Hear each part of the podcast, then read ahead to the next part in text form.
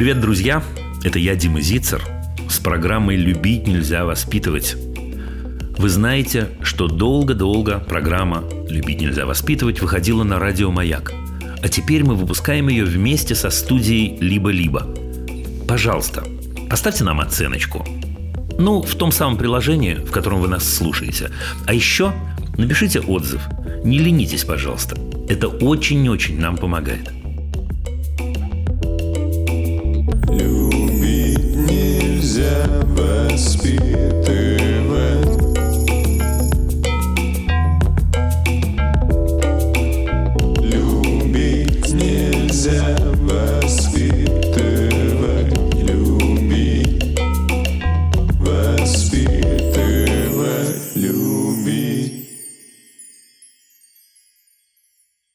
Знаете, мне казалось, что на тему отказа от так называемой баллонской системы высказались уже все, просто все, кто мог. Все равно приходят вопросы и спрашивают меня, Дима, что вы на эту тему думаете? Хотя мне-то кажется, что в этом есть какое-то лукавство, потому что мне кажется понятно, что я на эту тему думаю, но если хотите, я поделюсь с вами своими размышлениями коротко. Мне кажется, ребята, что это очередной полный бред. Это очередной выстрел в систему образования и вообще-то в будущее. Дело в том, что самое главное, что есть в баллонской системе, это вовсе не трехступенчатость. Да? Напоминаю вам, это первая ступень бакалавр, вторая ступень магистр, третья ступень докторат, PhD и так далее. А штука в том, что это в первую очередь всемирное сотрудничество, которое выражается в том, что студент какой-то страны может оказаться в другой стране и познакомиться с тем, как живет эта страна и как живет наука в этой стране. И тут то, что меня очень тревожит, и если честно, очень сильно раздражает, даже больше, чем раздражает, я бы сказал, злит, что кто-то думает, что наука может запереться в камере. И в одной камере могут делаться какие-то открытия. Да-да-да, скажет мне кто-нибудь, у нас же есть тут любители великого кормчего. Были ведь шарашки в лагерях. Были шарашки в лагерях. Но так и работало это, это знаете вы как, от вынужденности, когда под прицелом пистолета чаще всего люди для того, чтобы сохранить собственную жизнь, в ситуации насилия и в рамках насилия создавали или делали какие-то удивительные открытия. Честь им и хвала – это очень-очень круто. Если это происходило так, то представьте себе, чтобы они наоткрывали, если бы они были на свободе, если бы они могли связываться со своими коллегами во всем мире. Я очень боюсь, что э, отмена баллонской системы – это очередной шаг в череде ужатия, в череде упрощения нашей жизни. Об этом мы говорили в прошлых выпусках. Нет-нет, это не про то, что я ругаю все российское и хвалю все западное. Речь идет совершенно не об этом, ребята. Невозможно жить в мире и делать вид, что в мире мы одни. Потому что неминуемо это кончится тем, что и в душе у нас мы будем одиноки. Кончится тем, что мы будем сравнивать себя с самими собой. Кончится тем, что мы будем говорить, «М, если на меня что-то не похоже, значит, это гадко. Если на меня что-то э, не похоже, значит, наверняка плохо оно, вот это не похожее, а совсем не то, что делаю я. Есть только одна правда. И если кто-то произносит эту правду из наших, в кавычках, значит, это правда и есть. Вот что такое отмена системы Болонской. Вот что такое отмена этого самого открытого образования, на мой взгляд.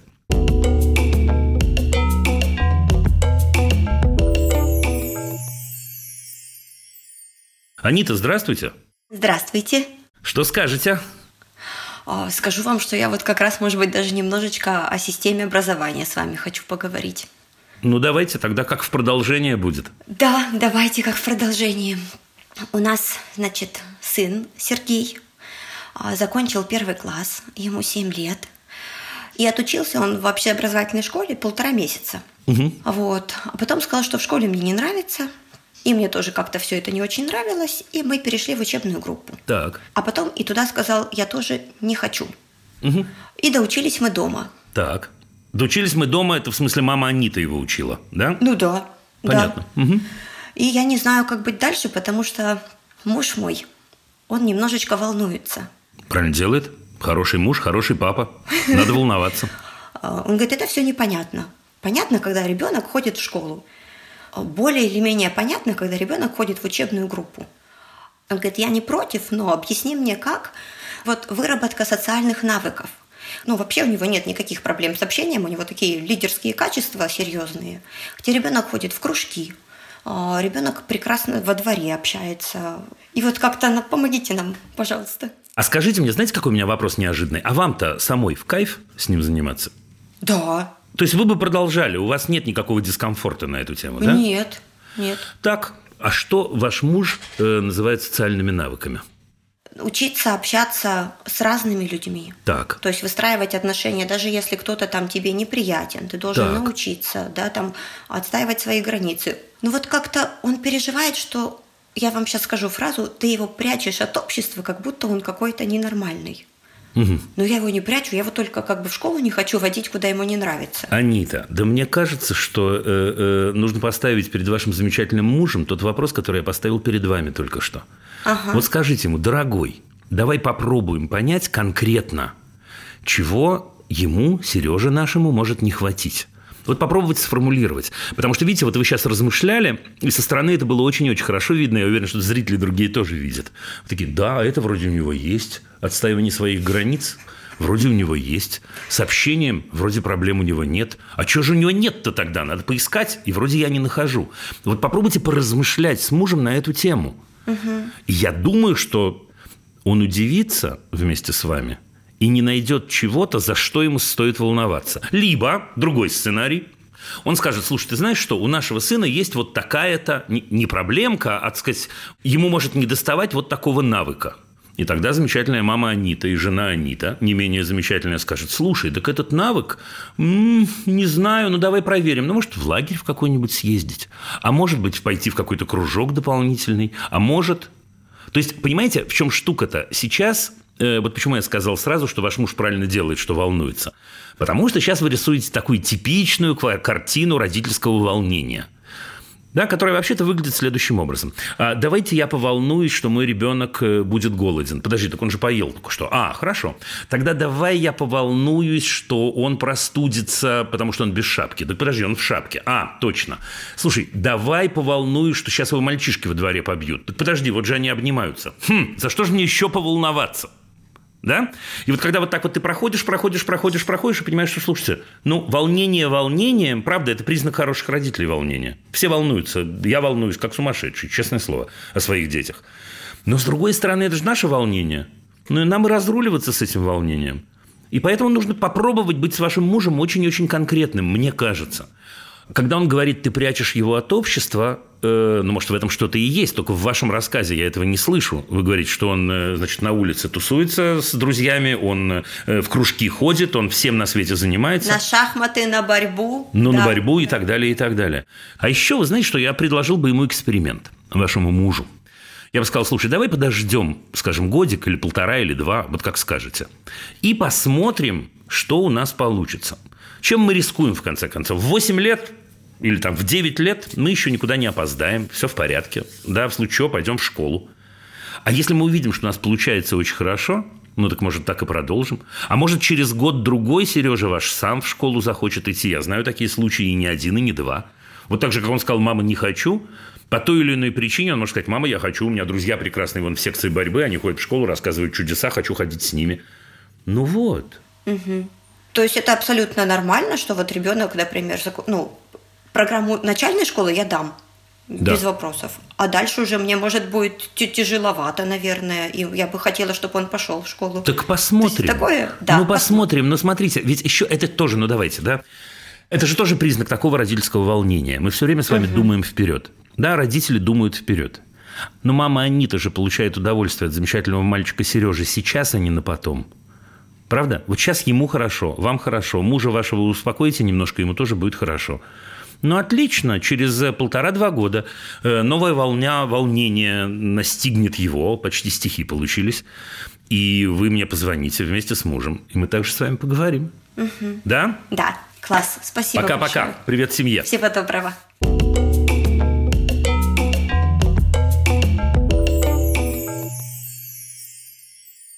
Дмитрий, здравствуйте. Здравствуйте, Дима. Здравствуйте. Ситуация какая? Э, Планируется переезд э, в другой город, ну, в другую страну, скажем так. Есть мальчик, 6 лет. который, собственно, не хочет никуда уезжать. У него здесь любимые игрушки. То есть он не хочет именно даже в первую очередь, наверное, покинуть свою квартиру, да, свою комнату, а, расставаться с игрушками, хотя мы говорим, что мы их перевезем. А, Друзья, то есть все, что вокруг, не может отпустить он это. Как его мотивировать на то, что привлечь, чтобы он захотел туда ехать? Не хочется. Хочется, но непонятно, чем его завлечь. То есть рассказывай, рассказывай, что там будут новые друзья, да, новая обстановка, там какие-то новые увлечения. А он такой, зачем мне новые друзья? У меня старые есть. Не пойдет, папа. Так себе аргумент. Да, и в этот момент становишься так немножко в тупик. Слушайте, а расскажите мне, зачем ему переезжать? Ему лично, Ага, ну, ему, наверное, просто так незачем, конечно же. не годится. Надо искать ответ. Чтобы быть рядом с родителями. Но это, вот, родители, оставайтесь, будем рядом. Да. Ну, в принципе, мы туда, куда едем, последние два месяца прожили. Он там окунулся. Единственное, что у него не было общения с детьми абсолютно, в принципе. Слушайте, вы знаете что? Ну, давайте чуть-чуть мы порассуждаем вообще. Мне кажется, что в подобных случаях нужно искать действительно причину переезда конкретного человека. Сейчас понятно, что я не буду вам задавать дурацкие вопросы, зачем э, он с вами едет. Ну а куда ему деться-то в 6 лет? Понятное дело, куда мама с папой, туда, туда и он. Для него это недостаточная причина, конечно. И в тот момент, когда вы, как лучшие на свете родители, пыт- пытаетесь его успокоить, то есть вы говорите ему, слушай, ну у тебя будет комната такая же, еще и лучшая, друзья такие же и замечательные и так далее, вы инстинктивно ищете похожесть на самом деле того, что будет, на то, что есть. А я хочу предложить вам парадоксальный путь. Я хочу предложить вам поискать отличия на самом-то деле. И тогда, понимаете, да? Ну, вот вы же переезжаете как раз потому, что вы хотите какой-то другой жизни. Это очевидно. Ну, иначе не переезжали бы. Ну что? Да? То есть вы переезжаете как раз не для того, чтобы было похоже, а для того, чтобы отличалось. Ваш замечательный юноша шестилетний не может сам нащупать этот путь. Мне кажется, что папа Дима может ему в этом помочь. И помочь действительно совершить вот это открытие. Вау, да ладно, там есть, я не знаю, море. Я просто так сейчас говорю. Прикольно. Или там нет моря. Все Да? есть, там есть прекрасное озеро. А вот что он будет делать в этом озере? В чем фишка озера? Что в его жизни резко изменится в лучшую сторону? Вот что надо искать. Да, завлекать э, абсолютно согласен, конечно. Не завлекать, нет. Вы все время говорите слово завлекать. Не надо его завлекать. Что он вам, что э, дрессированная собачка, что ли, завлекать? Не надо его завлекать. Надо на самом деле искать вот эти, вот эти самые отличия. Теперь смотрите, поскольку я уверен, что у вас с ним самые лучшие на свете отношения, но совершите какое-то исследование совместное. Ну, какое, я не знаю, какое. Я понятия не имею. Может, это озеро Лохнес у вас там, понимаете, и там динозавры водятся. Я не знаю. Да, но скажите вы что-нибудь, если уж мы там говорим про завлечение какое-то. Слушай, мне пришла в голову такая идея одна, я подумал, что там есть где-то какая-то горная тропа, если на нее подняться, то можно увидеть такое. Слушай, давай вместе это. Ты, ты про это слышал? Нет, не слышал. Слушай, ты знаешь, хочу фильмец один на эту тему посмотреть, давай посмотрим, может, ты что-то заметишь, что я не замечу, потому что туда-сюда, там надо пролезать через маленькую дверь, которую я не пролезу. Он... Ну, вот такое вот не обманывать его, а вот, а вот ну, как, бы, как бы втянуть и втянуться самому вместе с ним вот в такой поиск вот этого самого нового, прекрасного, удивительного и так далее. Я согласен абсолютно. И обманывать, конечно же, его не хочется. Единственное, что вот его э, завлекаешь, там что- что-то рассказываешь, да, что-то заинтересовало его. И как только ты в сторону от этого разговора отходишь, там, а теперь давай собирать игрушки. «А!» Он такой у него, я чувствую, такой характер особый, особенно для шести лет. Да? С одной стороны, видите, он довольно твердый, видимо, у вас. Все, не хочу, делать со мной, что хотите. С другой стороны, судя по всему, увлекающийся. То есть вот вы в этот разговор, говорите вы, ему, его удается втянуть. Ну так отлично, это же может быть многоступенчатая история. И когда мы заканчиваем разговор на тему исследования одинокой горы, не знаю, Родруина местного там, ну, заканчиваем мы разговор, говорим, слушай, а завтра на самом деле мне пришлют э, э, какой-то ролик на тему того, как эта гора выглядит с востока. А послезавтра э, мне пришлют музыку из деревни, которая, так сказать, у подножия этой горы находится, которую поют местные крестьянки. Ну, ну, ну, ну, ну. Погружать понемножку. Погружаться, погружаться, Дим, погружаться. У вас не получится его заинтересовывать. Потому что Бог его знает, что его заинтересует. Но у вас получится заинтересоваться вместе с ним, я гарантирую. Вы для него в этом возрасте еще очень-очень-очень важный человек, что бы вы ни делали. И поэтому, если он видит увлеченного папу, у которого просто от увлечения, не знаю, рот раскрывается. Он немедленно раскрывает рот вместе с вами. Это самый сильный крючок на свете. Согласен. Я желаю вам удачи, желаю вам очень-очень хорошего переезда, и пусть все будет хорошо. Прощаюсь с вами. Спасибо.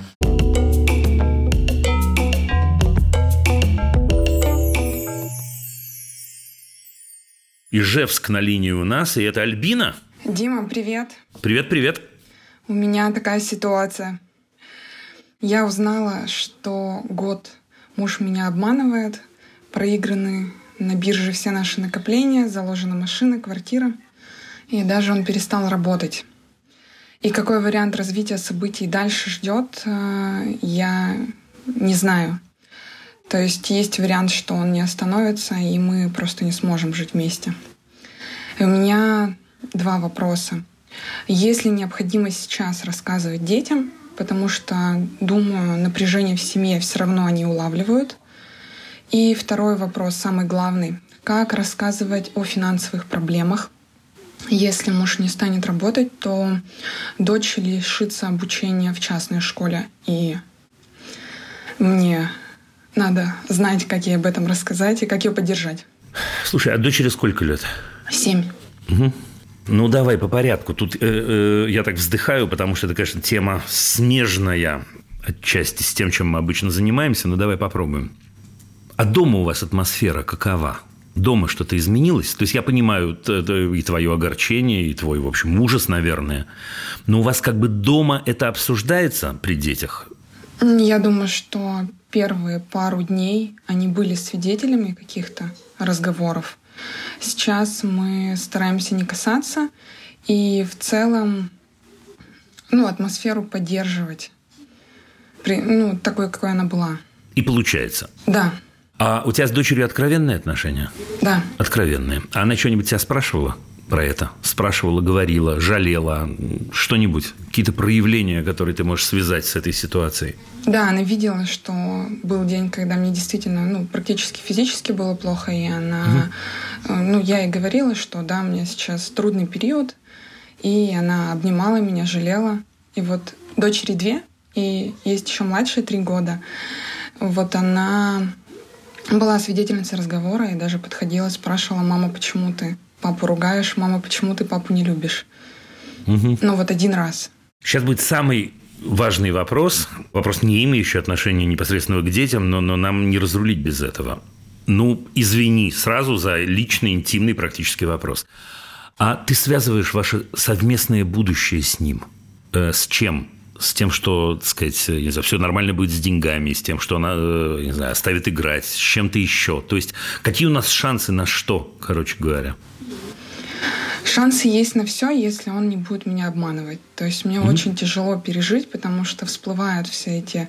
а, а, ну, сейчас я понимаю, где был обман, да? То есть это год, ну, как год параллельной жизни. И этот удар сильный, я просто не уверена, что я смогу с ним личные отношения возобновить, да, если это повторится.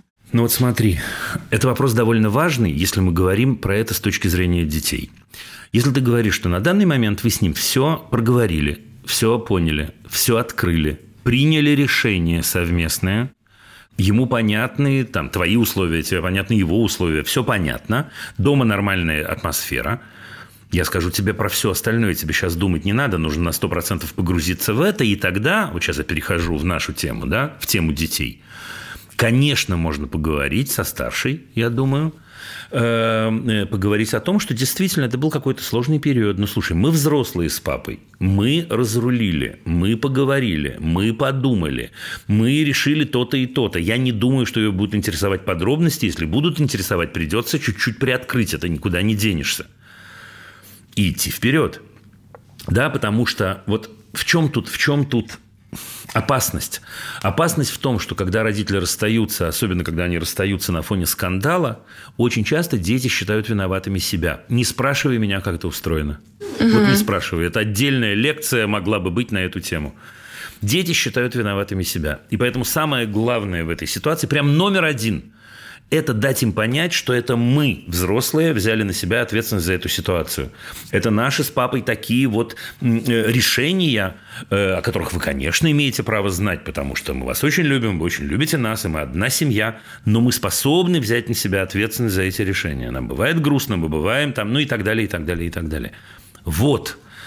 Теперь, если возникнет ситуация, что вы расстаетесь, это отдельный разговор. Мне кажется, неправильно нам с тобой про это разговаривать сейчас. Зачем тебе?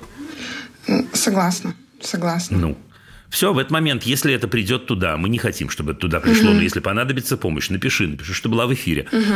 Да, э, э, замечательная, лучшая на свете редактор э, Саша Малинина обязательно э, э, узнает тебя и сделает так, что мы соединимся, вот и все. Да, здорово, спасибо. Да? А, то есть про школу это тоже не сейчас, если ей У придется... тебя нет повода. Но зачем тебе пугать семилетнего ребенка э, тем, что, может быть, что-то произойдет? Ну, зачем? Да, ты, ты э, можешь мне сказать сейчас, Дима, ну подожди, но если это произойдет, она же должна быть к этому готова. Нет, не должна. Не Нет, не должна. должна. Если мы дойдем до этой ситуации, поговорим о том, как это сделать мягко. Она поймет. Она поймет, она, поверь мне, очень-очень хорошо, судя по тому, что ты описываешь, понимает, что что-то не так. Тогда поговорим про это другими словами отдельно. Но у тебя конфигурация семьи тогда будет другая, иначе надо будет разговаривать. Честно. Ну вот, извини за сленг, не парься на эту тему сейчас. Не пугай сама себя и ее. Да, меня это очень пугает. Спасибо, Дим. Пока-пока. Пока.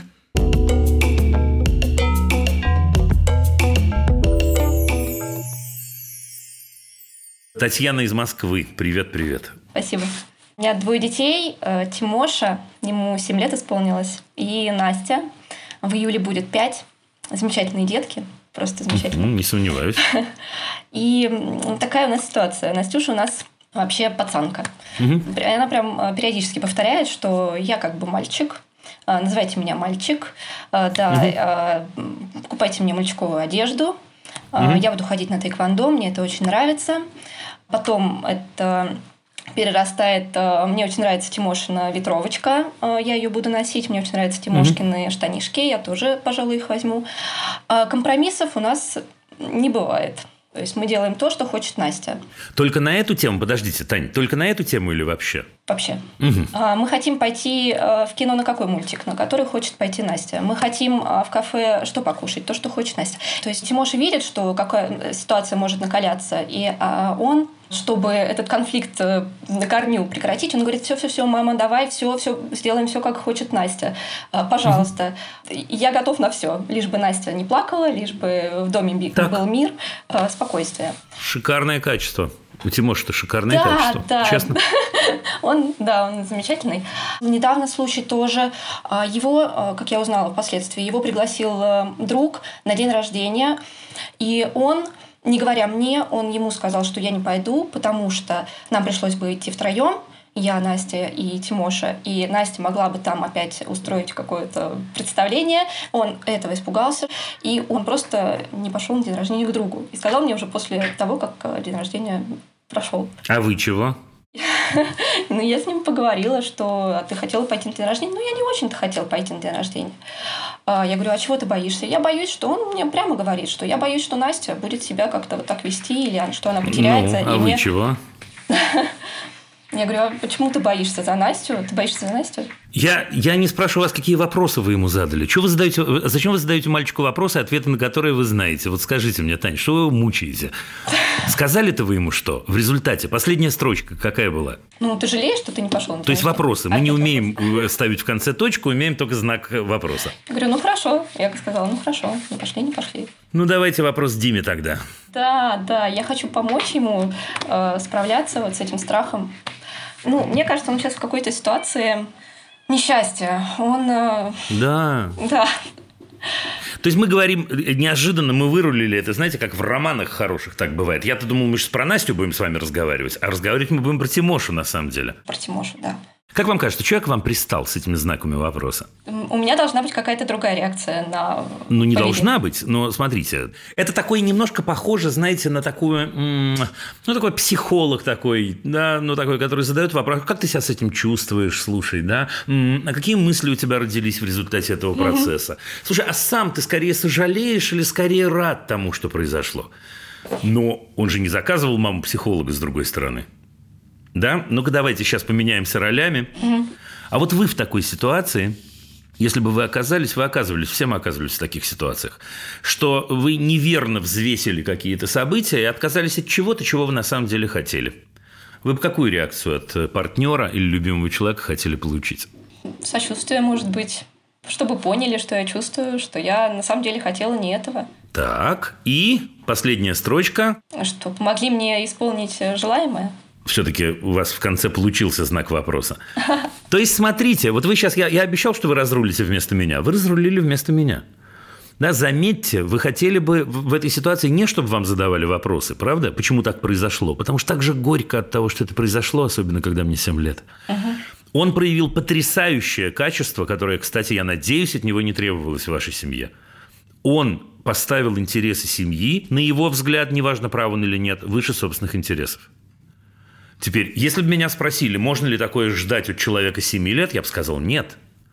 Теперь, поскольку у нас есть человек 7 лет, который так поступает, ну, это близко к подвигу. Во всяком случае, это потрясающее качество, потрясающее. Еще и не характерное для этого возраста. Что нам делать? Ну, нам его поддерживать всячески. Просто сейчас уже дошло до того, что он говорит, я, знаешь, мам, я вообще никуда не хочу идти. Я просто хочу сидеть дома, да. Вот. Мне кажется, мне кажется, я вижу, что вы так это чувственно отнеслись к этой ситуации. Я вас понимаю. Да плачете на здоровье. Господи, что, дело хорошее. Да, я честно говорю, совсем не смеюсь. Мне кажется, что если бы в этой ситуации вы могли ему сказать, как вы цените его поступки – ну, это потрясающе. Я, я, я, я чужой человек для вашей семьи, но я серьезно вам говорю, это потрясающе. Вот со стороны звучит. Как вы цените его поступки, как вы благодарны ему за эти поступки. И как при этом, вообще-то, очень хотелось бы и было бы очень здорово, чтобы он поступал так, как хорошо ему. Вы точно очень хорошая мама, скажете вы ему. Да, да, я отлично, я справлюсь, котик, мне иногда нужна твоя помощь, это очень круто что э, ты мне помогаешь. Вот я сейчас чувствую действительно, что я могу к тебе обратиться за помощью, я ее сразу получу. Это очень-очень здорово. Я твоя мама, я тебя обожаю. Для меня очень важно, чтобы ты получал удовольствие от дня рождения, чтобы ты получал удовольствие от новых друзей, от, э, я не знаю, кино, там, куда он еще у вас ходит, не знаю, и так далее, и так далее. Понимаете, мы перевернем тогда с вами эту ситуацию да, потому что он человек явно очень отзывчивый и явно на семью очень завязанный, вот пусть мама словами, не вопросом, только умоляю вас, не вопросом. Нечего его спрашивать, он умный, он сам ответы знает. Прям скажите ему впрямую, что для вас это очень-очень важно. Вот лично для вас. Мне кажется, прям вот так. Просто ему нужно почувствовать мою поддержку. И тогда вот этот страх Нет, немножко... ему нужно чувствовать больше, чем поддержку. Я думаю, что ему нужно не слышать сомнения в вашем голосе. Я думаю, что ему нужен однозначный месседж. Однозначный. Вот в тот момент, когда мы задаем вопрос, я понимаю, что вы на его стороне, господи. Но когда мы задаем вопрос, он чувствует, э, как мальчик умный, такое приглашение к размышлению. А ему надо не это, ему надо, чтобы ему сказали, старик, да иди на день рождения, ты чё, это лучшее на свете. Настя тебе будет мешать, так я с ней погуляю в это время, ты чё? Я не попрусь туда с ней, угу. потому что я тебя буду защищать, котик мой. Я тебя буду защищать. Это мое материнское дело, чудесное. Да? Могу один совет дать, который вы у меня не просили? Да, конечно. Надо с Настей поговорить, вообще-то. И с Настей, э, вашей твердохарактерной, нужно поговорить один разочек довольно твердо. Ну, жестко, не, не в смысле кричать или там стучать кулаком по столу, но твердо. И поговорить на следующую тему. Котик, нет, я не готова. Я не согласна с этим. Нет, я не согласна. Я очень тебя люблю, я тебя всегда буду защищать, я всегда буду... Но я очень люблю Тимошу, я всегда его буду защищать. Я... Да, вот так вот. И она, она услышит, только твердо, прям твердо, без шума, без стали в голосе, без криков. Ну, вы справитесь явно. Ну, просто послать ей этот месседж однозначный. Да? Главное, не перепутайте теперь. Один месседж Тимоша, один месседж Настя. Да, да, да. Да, хорошо. Договорились? Да, спасибо. Спасибо. Пока-пока. Удачи вам. Чудесные дети, я вас поздравляю. Мне кажется, что может только радоваться, а дальше все, просто поддерживать, как вы говорите, да и все.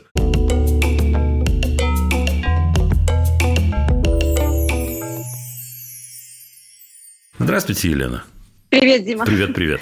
Uh, у меня есть мальчик. Класс. Uh, 8, 8 лет, его зовут Дима. Тоже. И имя чудесное. Слушайте, все прекрасно. Так. Вопрос такой у меня. Э, Мы с мужем заметили, что наш сын очень такой, э, очень ведомый.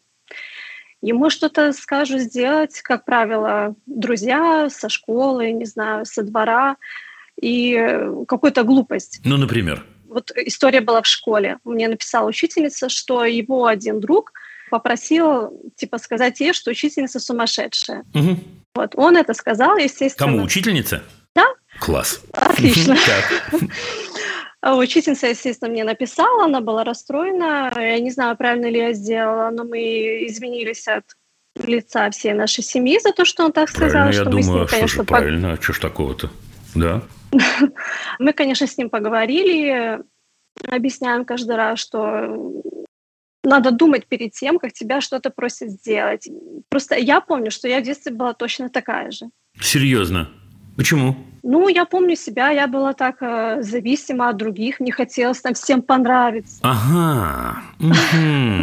А зачем вам было всем нравиться? Давайте о вас, Елена. Чем мы про Диму будем? ну, как я сейчас понимаю, достаточно сложные отношения с родителями были у нас. А что было сложного? Ну, как-то я не чувствовала какой-то поддержки, у меня не было такого какой-то прям вот таких вот эмоций, любви, то есть я этого не помню. Ну, давайте вопрос про Диму. Я хочу ему помочь, потому что в некоторых ситуациях у меня из-за моего вот этого вот желания там понравиться кому-то и, э, были определенные сложности. Еще бы. Да, и я бы не хотела, чтобы он тоже такие сложности имел. Слушайте, ну это же такая интересная штука. Если вы говорите, что у меня такое в детстве было, и даже можете объяснить, почему, ну давайте поищем сходные причины. Давайте? Пойдем самым простым путем. Давайте. Ну, давайте. Чур вы начинаете? Вы говорите, мне важно было понравиться другим людям. Я говорю, а почему вам важно было понравиться? А вы говорите, а мне не хватало, значит, чего-то в общении с родителями. Может, ему что-то не хватает в общении с родителями? Вполне может быть. Я этого не, не отрицаю, А я потому тоже. что Что может быть? Что это может быть?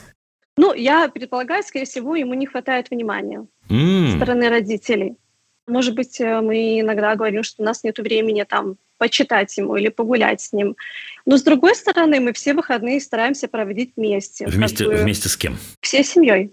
Иногда бывает, что, допустим, я отдельно с ним ухожу или отдельно с дочкой ухожу, но это бывает, к сожалению, редко. Ура! Но я знаю, что это очень работает. Пункт первый мы, в общем, разобрались. Сейчас я просто могу сморщить лоб и сделать вид, что я очень-очень подумал и сказать вам, ну, сказать, в виде совета то, что вы только что произнесли. Но вы это уже произнесли. Ну, давайте я, я попробую суммировать то, что я вообще-то услышал. Это сделали вы. Слушайте, ну, конечно, э, э, мы пытаемся понравиться другим людям, потому что мы что-то такое воплощаем, да, мы хотим воплотить собственные отношения с кем-то другим, в этом возрасте чаще всего с родителями, это правда. И впадаем в такие отношения, в которых я очень-очень стараюсь быть хорошим мальчиком. Очень стараюсь понравиться. Очень стараюсь, э, чтобы мне лишний раз э, сказали, что я молодец. Или даже не сказали, что я молодец, а просто, чтобы я увидел одобрение в глазах своих друзей. А иногда и даже одобрение, которое я сам придумал. Ваш рецепт, как это изменить? Ну, я думаю, все крайне элементарно. Больше времени проводить и, наверное, как-то больше уверенности в себе ему передавать. О, смотрите, вообще, ну просто у нас шикарный формат. Формат программы ЛНВ изменен. Как это делается? Ну, мне кажется, что показывать больше, что мы ему доверяем. Даже, например, в выборе одежды. Иногда, не знаю, захочет там одеть разные носки. Я понимаю головой, что это все клево, это он развивается, себя показывает. Ну, Ну, как-то, ну, допустим, когда мы идем там в гости, и разные носки, то так себе история. Почему? Я, конечно, где-то... почему? Ну, уж и родители хочется, чтобы он был красивый, правда? А что такое, у него плохие носки? Нет, они хорошие, Но? просто что Что? разные. И что? Подождите, и что? Мы подобрались с вами вот сейчас. Ключик сейчас так, знаете, в замочной скважине так щелкнет, и дверца раскроется. И что? Ну, на- наверняка я думаю о том, как а, подумают обо мне другие, что я не могу Всё. убедить ребенка одеть носки. Тара-та-та-та-та-там, тара-та-та-там. Да? Вот оно. Теперь ваш тонкий, тончайший мальчик не может этого не видеть. Ну и калькирует это поведение. Слушайте, помимо того, что я не буду вас убеждать, но я считаю э, э, разные носки э, признаком творческой натуры и вкуса, и исследования самого. Но это на вкус и цвет товарища нет, поэтому оставим это, так сказать, в моих личных предпочтениях. Но уж абсолютно точно, если мы хотим его укрепить, его нужно укреплять именно тем способом, которым вы говорите. И если, например, да, на вас косо посмотрят ваши друзья, к которым он пришел в разных носках, это говорит плохо о друзьях, а не о вашем мальчике. Теперь, если вы придумали эту историю, то есть если этот э, сюжет идет только у вас в голове, а вашим друзьям все равно, тогда это неплохо, безусловно, но кое-что это говорит о вас. И в первом и во втором случае наш мальчик замечательный становится заложником маминых либо фантазий, либо страхов. Если бы ему было 15, в 15 лет он надел бы разные носки, а мама бы сказала, ой, какой ужас, как на тебя посмотрит княгиня Мария Алексеевна. Он сказал, мама, слушай, расслабься, подыши глубоко, я разберусь. А в этом возрасте мама очень-очень важная еще. Если мама на эту тему mm. сомневается, так и мне надо сомневаться. Ну, я понимаю, да. Что делать будем? Ну, работать над собой, в первую очередь. Ну, Ребенок ну, ну, ну, ну, ну, конкретно. Нет, это все работать над собой. Это сейчас вы, мы с вами попрощаемся, вы скажете, как хорошо я поговорила, и на этом все закончится. Делать что будем, давайте. Давайте я, ладно, то есть действительно к вам пристал, это невозможно совершенно. Да? Мне кажется, во-первых, мы заведем несколько правил. Несколько правил технических. Например, действительно в воскресенье у нас с двух до четырех я провожу с ним время. Угу. Да, мы с ним проводим время, с Димой вместе, мы идем гулять, и там, я не знаю, или не гулять, или все что угодно. Может быть, не с двух до четырех, а с двух до трех тридцати, а может быть, с двух до двух пятнадцати даже. Угу. Это его время, ему не нужно завоевывать мамино внимание. Это важный, приважный момент. Мамина, папина, ну, постройте как, да? Угу. Окей. Угу. Вдвоем. Значит, это история номер один. История номер два. Мне кажется, что нужно не забывать говорить ему о том, какой он замечательный. Нет, не надо на пустом месте человеку выдумывать, как его похвалить. Ничего хорошего в этом нет. Угу. Если он принес вам каляку-маляку, говорить ему, что он гений, тоже не надо. Но он же наверняка классный и творческий. Но пообращайте внимание – на что-то, на что можно было бы обратить внимание. Но вот вы же смотрите, вот смотрите, какое признание у вас сорвалось с ваших уст. Вы бы не надели разные носки, а он надевает. Теперь можно в этот момент сказать, ну, это он такой у меня, не знаю, неумеха и так далее. А можно сказать, я тебе завидую, чувак, потому что мне вон столько лет, я на это не решилась до сих пор. У тебя это есть, научи. Вау, научи. Я серьезно говорю. Это огромный первый этап. Будет и второй. Но это огромный первый этап. Угу. Когда он понимает, что он для вас самый лучший на свете, без того, что он должен это право завоевывать. Угу. Второй этап – это этап следующий. Вот когда он окрепнет немножечко, лето – лучшее время для этого, между прочим. Ну, потому что нет каких-то таких обычных раздражителей, все немножечко сбивается в другую рутину, это такая, да? Угу. Можно поговорить с ним о том, но, но не сейчас, честное слово, умоляю, услышьте меня, не сейчас, угу. это отложенный разговор. Поговорить с ним о том, насколько ему самому это мешает. Смотрите, да, мои друзья попросили спросить у учительницы, сумасшедшая она или нет. Он сказал, угу. надо бы понять, не зачем он так поступил. Зачем он так поступил, мы с вами знаем ответ, мы не задаем вопросы, ответ на которые мы знаем, мы интеллигентные люди. А он сам-то сожалеет, он сам-то хотел бы это изменить. И если, предположим, мы поймем, что ему это мешает – тогда у мамы появляется возможность сказать, слушай, хочешь, я тебе помогу? Угу. Чтобы в следующий раз подобной ситуации избежать. Понимаете, о чем я? Да, конечно, я понимаю. Ура. Ну все, ну главное сейчас первый этап. Ближайшие месяца три, два с половиной, давайте, да, лето. Вот такое домашнее Хорошо. задание. Если что, то вернусь. Возвращайтесь, я буду рад. Я буду рад. Но получится точно. Все на свете. Вообще, я не сомневаюсь, нет причин сомневаться в этом. Привет, Варшаве. Да, спасибо, Дим, большое. Пока-пока. Пока.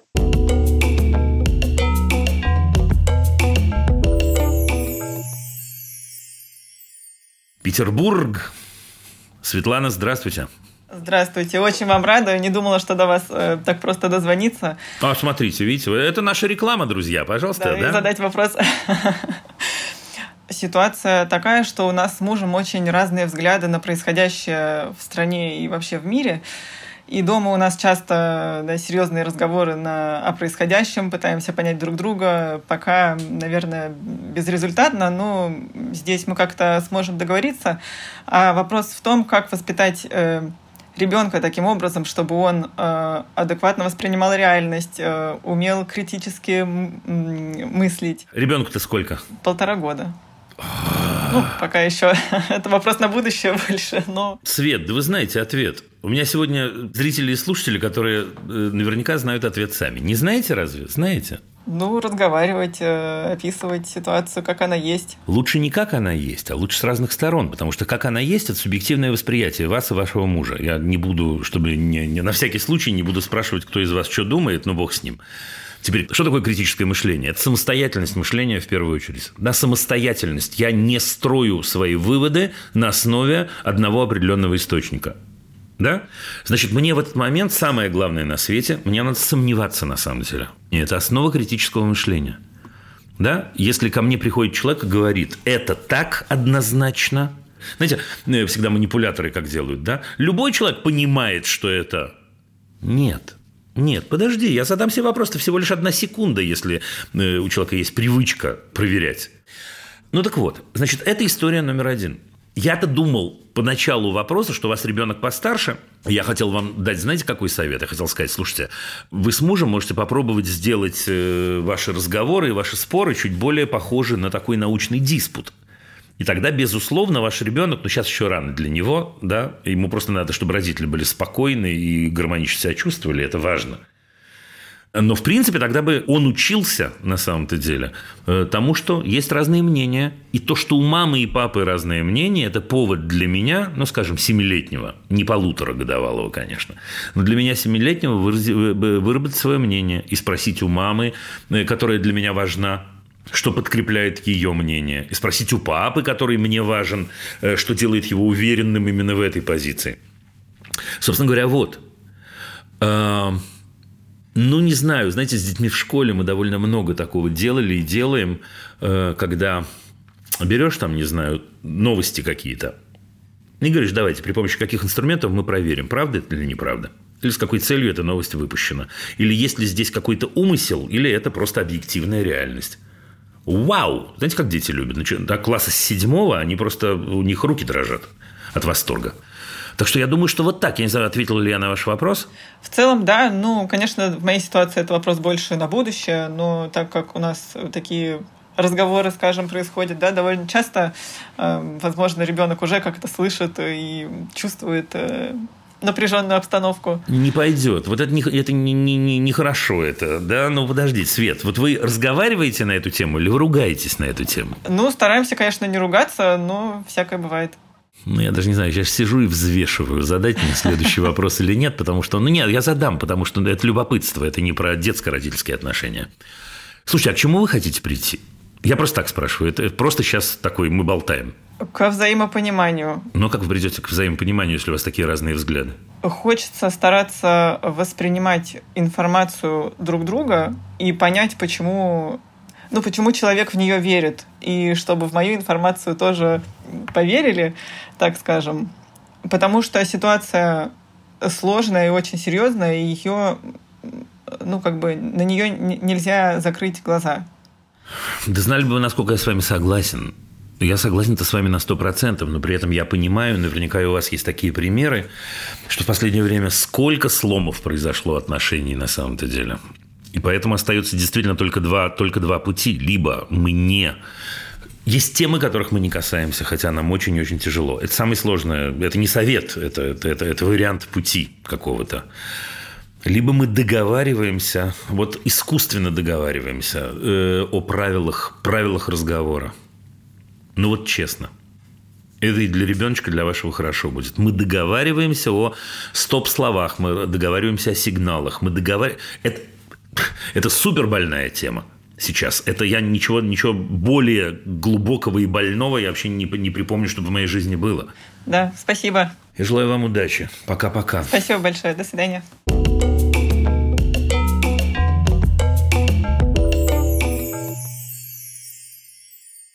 Здравствуйте, я учитель в школе, работаю 9 лет. Очень стараюсь создать комфортную атмосферу на уроках, внимательно отношусь к детям, помогаю и все такое. У меня учатся почти все дети с 1 по 8 класс, остальные учились раньше. В итоге все меня любят и обожают. М-м, поздравляю, это от меня. В последнее время стал замечать, что дети постоянно сравнивают всех учителей со мной. Надо заметить, школа у нас авторитарная, методы соответствующие. Тем не менее, большинство педагогов неплохие, многие даже очень хорошие. Э, в результате я заметила эту штуку слишком поздно. Учителя уже успели настроиться недоброжелательно ко мне. Мои методы свободного обучения, отсутствие оценок, использование телефонов на занятиях и прочее воспринимаются с агрессией. Телефоны уже запретили. Э, я хорошо понимаю свою ошибку. С детьми я отработала, там все просто. Вопрос, как реабилитироваться в глазах коллег. Пожалуйста, анонимно. Да, пожалуйста, анонимно. Я вашего имени даже не знаю, вы его не пишете. Ах, как бы я с вами поболтал.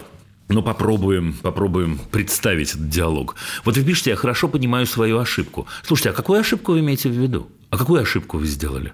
Я не заметил здесь никакой ошибки. Я надеюсь, э, э, не было, знаете, такой ситуации, когда вы рассказывали детям, что другие учителя хуже вас, или просто другие учителя плохие. Если такое было, то это супер неэтично, супер непрофессионально и так далее. Но я полагаю, такого не было – а в чем же ошибка была? В том, что вы вели уроки таким образом, что детям было в кайф, что дети получали удовольствие, что дети бежали к вам на урок? Не знаю, что плохого. Вы говорите, что вы используете э, телефоны на занятиях. Мне кажется, это круто, что вы используете телефоны на занятиях. Это не использовать телефоны на занятиях, это все равно, что после изобретения ручки не использовать ручку, а писать, э, значит, топором э, по камню, каменным. Нет, мне кажется, это отлично, если это э, часть вашего метода, если это помогает и детям, и вам. Не знаю, что вам сказать. Вы говорите, что телефоны запретили, но мне кажется, это жуткий результат. Жуткий. Нет, не надо вам реабилитироваться в глазах коллег. Вам зачем реабилитироваться? Чем вы провинились? Не знаю, может, коллегам становиться более профессиональными? Может, им становиться лучше? Может им становиться более качественными учителями. Ну, слушайте, понимаю, что я не ответил, наверное, на какой-то ваш вопрос или запрос глубокий, но сказал то, что я думаю. Нет, мне не кажется, если вы не нарушали профессиональную и личную этику, э, правила этики, мне не кажется, что вам есть э, э, необходимость реабилитироваться или тем более каяться. Вот и все. Коллеги переживут. А если не переживут, они уволятся. И пойдут в ту школу, где э, все учителя одинаковые или один хуже другого. Вот и все.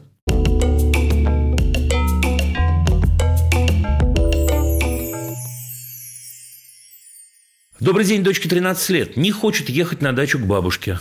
Я ее понимаю, а Эвана как? Я ее понимаю, так как бабушка никогда не была и близким человеком, и вообще не ориентирована на внучку, не проявляет к ее жизни никакого интереса. Муж, который папа дочки и сын бабушки, считает, что можно пойти на компромисс, разрешить одну ночь остаться дочке одной дома, на вторую, чтобы она приезжала на дачу. Но поскольку ей там неинтересно, то ехать категорически она не хочет. Я как мама с одной стороны не хочу оставлять ее одну ночевать, хотя она совершенно не боится и даже просит оставить ее. С другой стороны, муж, как я знаю, очень хочет видеть меня на даче, хотя и не сильно люблю туда ездить. Я готов остаться и быть с ней в Москве, хотя муж обижается. Спасибо, Наталья. Наталья, вот что я вам скажу. Мне кажется, э, вашему мужу есть что поделать вообще-то. Есть чем заняться. Я скажу, чем бы я предложил ему заняться. Если вашему мужу важно или для него важно, чтобы вы, его любимая жена, и ваша дочь, его любимая деточка, поехали на дачу к бабушке. Мне кажется, ему надо бы озаботиться тем, чтобы вам на даче было здорово, чтобы вам на даче было интересно, чтобы вы на даче ни одной секунды не пожалели о том, что вы туда приехали. Мне кажется, что с мужем надо об этом поговорить. Совершенно не обязательно разговаривать так, чтобы он обижался. Это круто, если он сможет взять на себя ответственность за замечательный вечер, замечательное времяпрепровождение своей семьи. Э, мы не можем приказать э, любому человеку кого-то полюбить. Если не сложились с бабушкой отношения, могут быть самые разные причины, почему так случилось. Э, мы не можем сказать «люби ее, люби». Но мы можем сказать, слушай, дружище, поехали, ты не пожалеешь. Там такой, я не знаю, виноград растет, крыжовник, не знаю, что бы это могло быть, э, груши, персики, яблоки что мы с тобой так с тобой по саду пройдемся и вообще такой компот сварим и так далее. Я с тобой на такую горку залезу. Я помню, я когда был мальчишкой 12 лет, э, мы так там проводили время и даже такое делали, что, в общем, взрослым никогда не рассказывали, а тебе я расскажу. Вот и все. И тогда ваша замечательная деточка, которая точно понимает, что вообще-то, конечно, родители, есть родители, надо бы с ними проводить время, она сама перестанет разрываться и скажет, что, ну, может, я и поеду вынужденно. Знаете, сделай такое подростковое выражение лица. Но поеду, а на самом деле, может, и удовольствие получу, только вида не покажу на всякий случай, чтобы родители не распускались. Вот что я думаю.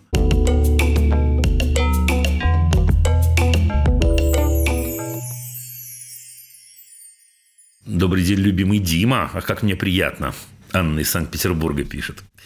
Вопрос следующий. Ребенок заканчивает первый класс. Появились проблемы в плане ответа на уроки. Учитель жалуется, что перестал отвечать на уроки, молчит, смотрит на нее и молчит. Путей решения этого вопроса она не видит, говорит, чтобы мы сами с ребенком решили этот вопрос, иначе во втором классе будут двойки на устных предметах. Господи, вот кто же воспитывает их? Ну, о, также проявилась проблема. Учитель видит дисграфию, говорит, чтобы обратились к логопеду, иначе во втором классе будут двойки, опять двойки. Э, Сам ребенок общительный в жизни, активный, до школы э, никакими подготовками не мучили. Теперь появляются истерики после школы по любым, на первый взгляд, абсурдным вопросам. Э, Также был случай недавно. Учитель выставил перед доской, перед всем классом детей, которые плохо шли в строю в столовую. Анна, вы шутите? Шли в строю в столовую дети в этой школе. Строем в столовую ходят в первом классе. И сфоткала их на телефон. Потом отправила это фото родителям в общий чат с подписью «Звезды класса, проведите беседу с детьми». Это, на наш взгляд, неприемлемо. Подняли этот вопрос среди родителей, что удивило, что практически все высказыв- высказывались за учителя. Одна э, сама даже написала, что готова нашему учителю воздвигнуть памятник, так как детей в школе много и сложно со всеми справиться. Вопрос, как помочь ребенку, однозначно только другая школа, по вашему мнению, или есть другие методы? Нет, Анна, других методов. Слушайте, но здесь э, э, почти каждое предложение вопиющее. Вот то, что вы описываете, это ситуация вопиющая. Значит, во-первых, мы видим, это следует из вашего письма. Ребенок ходил в школу с удовольствием, теперь у него начались истерики. Глупо придумывать другую причину, кроме школы. Очевидно, что школа имеет к этому отношение. Это сумасшедший в кавычках успех системы образования. Появились проблемы в плане ответа на уроки. Учитель жалуется, что перестал э, отвечать на уроки, молчит, смотрит на нее и молчит. Но это же вопрос профессионализма учителя, ну сделай так, чтобы он ответил, ну пусть нарисует, но, но поговорите, а потом, если он перестал отвечать, перестал, это означает, что он отвечал, а теперь не отвечает. Значит, что-то на уроке произошло, значит, точно было что-то, что его, ну извините, заткнуло, да, что заткнуло ему рот. Учитель жалуется. Теперь, э, учитель видит дисг- дисграфию, говорите вы. Слушайте, в любом случае хорошо бы действительно обратиться к специалисту и проверить.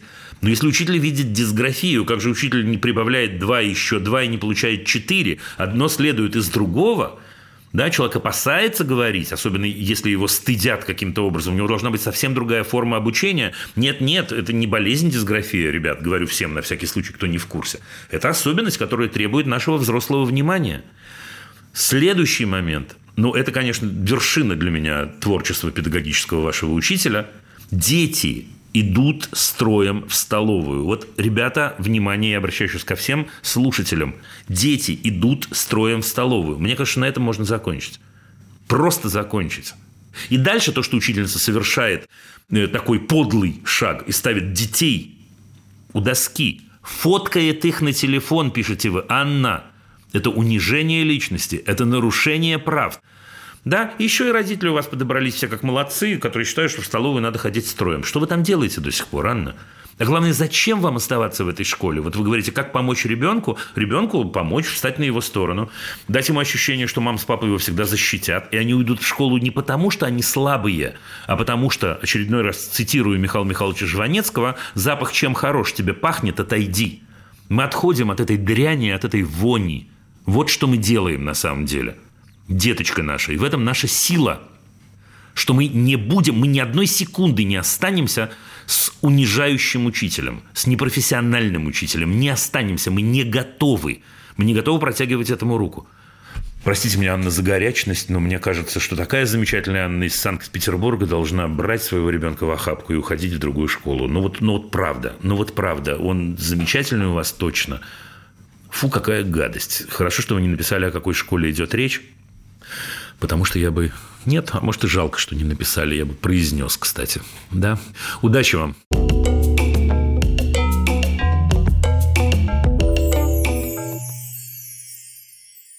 Дочери 11 лет. Хамид ведет себя вызывающе, неуважительно ко мне, к учителям. Стараюсь сглаживать углы. Обманывает про уроки. Зачем вообще нужен этот английский? От меня сейчас. А зачем нужен этот английский? Нет желания развиваться. Недавно прозвучала фраза «главное – деньги». Разговариваем постоянно, что к деньгам приведет образование и развитие в любимом деле. Причем за оценки не ругаем, учителя тоже не узнают ее в этом году. Анастасия пишет. Слушайте, Анастасия, у меня, конечно, немножко не хватает информации, если честно. Но давайте попробуем порассуждать и часть информации просто выдумать. Ну, во-первых, так. 11 лет мы с вами понимаем, что это тот самый так называемый переходный возраст. Правда? В 11 лет для человека характерно, и вообще переходный возраст характерен чем?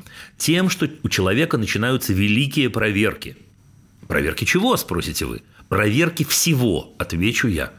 Если до этого мама говорила мне, каша полезна, то в 11 или в 12 у кого-то я на всякий случай, во-первых, перестану есть кашу, потому что вдруг мама обманывает или мама не права.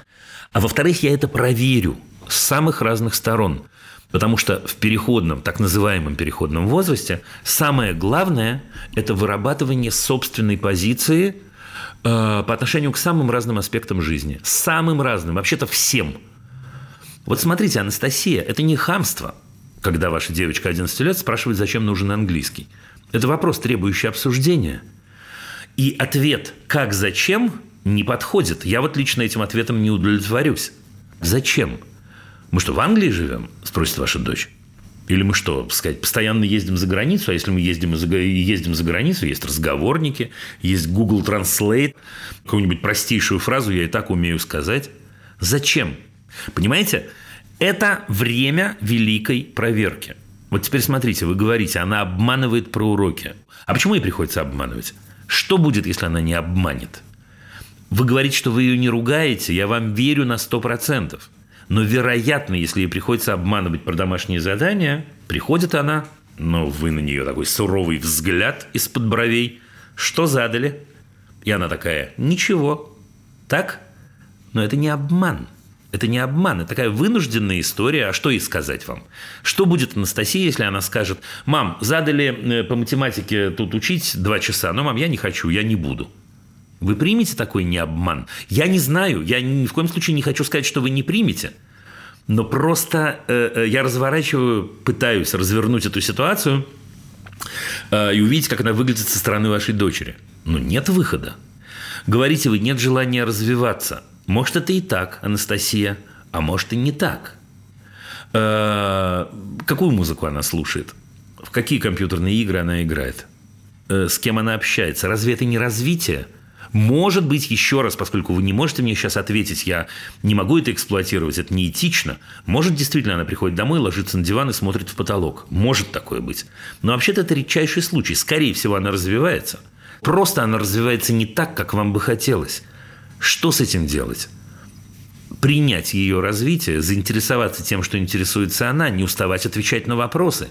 Еще одна важная, важная штука, еще один важный, важный совет Анастасии. Вся компания родителей э, э, детей в так называемом переходном возрасте – Ребят, то, что нас с вами э, бесит, даже я такое слово бы сказал, это внезапные изменения. Мы как будто были к этому не готовы. Э, вот вы говорите, учителя ее не узнают в этом году. Ну, учителя-то как раз могли бы отнестись к этому профессионально.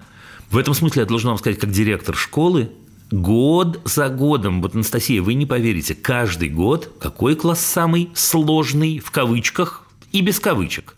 Шестой – шестой. И начинается это в середине пятого приблизительно. Потому что эти замечательные дети, чудесные, без кавычек, с широко раскрытыми глазами, вдруг становятся колючими, ершистыми, они задают неудобные вопросы. Подожди, ну ты же еще вчера не задавал мне э, никакие вопросы. Мы говорили тебе, слушай, сядь так-то, сделай то-то. И ты делал, и вроде даже получал от этого удовольствие. А тут вдруг не хочу, а тут вдруг нет. Это возраст, ребят, это возраст. Теперь, поскольку мы с вами не всегда готовы к тому, что нам говорят жесткое «нет» на что-то, на что еще вчера говорили «да», у нас это тоже вызывает ответную реакцию. Но если мы с вами выдохнем, честное слово, мы начнем получать удовольствие. Это же круто, что они так быстро меняются. Это же круто, что человек на наших глазах становится абсолютно самостоятельным в э, идеях, в помыслах, в мышлении, в поступках. Это очень-очень круто. Не сочтите следующий блок за рекламу. Э, у меня есть книга, которая называется «О бессмысленности воспитания подростков». Ну вот, не поленитесь, прочтите. Я думаю, что вы найдете там ответ на самые-самые разные вопросы.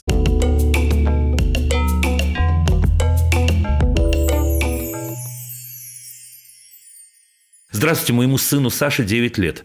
Учится в музыкальной школе. Когда репетирует э, на домбре, что-то не получается, иногда бьет себя. Страшно становится от этого. Мы никогда наших детей не били. Как реагировать? Спасибо, Вера. Вер, вопрос очень серьезный, но, как ни странно, ответ будет довольно коротким. Значит, смотрите, э, э, дети себя бьют не от того, что бьют их родители. Дети себя бьют, потому что они чувствуют, так или иначе, что они неодобряемы кем-то, что они заслужили наказание в кавычках. И тогда бывает такое, что человек как будто сам себя наказывает. Значит, смотрите, что с этим делать? Делать с этим, мне кажется, две вещи. Во-первых, нужно однозначно транслировать вашему замечательному Саше, как это круто, что он играет на домбре, и что вообще-то на домбре играют для удовольствия. А для чего еще? Что там может не получаться – ну вот я играющий человек, да, там на фортепиано, не на домбре, но какая разница? Я ведь э, э, репетирую что-то для того, чтобы получить от этого удовольствие. Это же круто, когда у меня что-то не получается, и я иду дальше и добиваюсь этого, и иногда меня это может раздражать. Но в этом же и есть э, момент учения музыки. То есть музыке мы учимся для удовольствия, это очень-очень важно. И очень важна вера, что мама это понимает – очень-очень важно, что мама его поддерживает и говорит, слушай, ну так если так Домбра к такому тебя приводит состоянию, может быть, не стоит на самом деле нам на Домбре заниматься? Нет-нет, не так, что, а смотри, мы не будем играть на Домбре, если ты так будешь так э, на это реагировать. Нет-нет. Может быть, действительно не стоит. Может быть, действительно, мы на твоей стороне, Сашечка, любимый, ты что? Я-то думала, тебе это удовольствие доставляет, если не доставляет, но что же нам делать? Это первая часть. И вторая часть. Вообще-то надо ему сказать, что это непорядок. Вообще-то надо ему сказать, Вера, что вы его ужасно любите, и что вы никому на свете не позволите его обижать, и даже ему самому не позволите его обижать. И обнять его, и поцеловать его, и рассказать ему очередной раз, какой он удивительный и какой он замечательный – и что нет-нет, вы его очень-очень просите это не делать. И что если у него есть любая проблема или любой вопрос, вы справитесь вместе, и он всегда может вам об этом сказать. И вам очень-очень важно, что у вас есть возможность ему помочь. Ну вот и все. Вопросы можно присылать через Google форму в описании выпуска. Пишите, я, честное слово, очень и очень стараюсь отвечать на все-все вопросы. Через неделю у нас отпуск. Э, недельку мы пропускаем. Не волнуйтесь, мы вернемся через две, я вам это обещаю. Это был подкаст «Любить нельзя воспитывать». Над выпуском работали редакторки Настя Якубовская и Саша Малинина, продюсер Паша Боровков, звукорежиссер Паша Цуриков, композитор Дима Мидборн.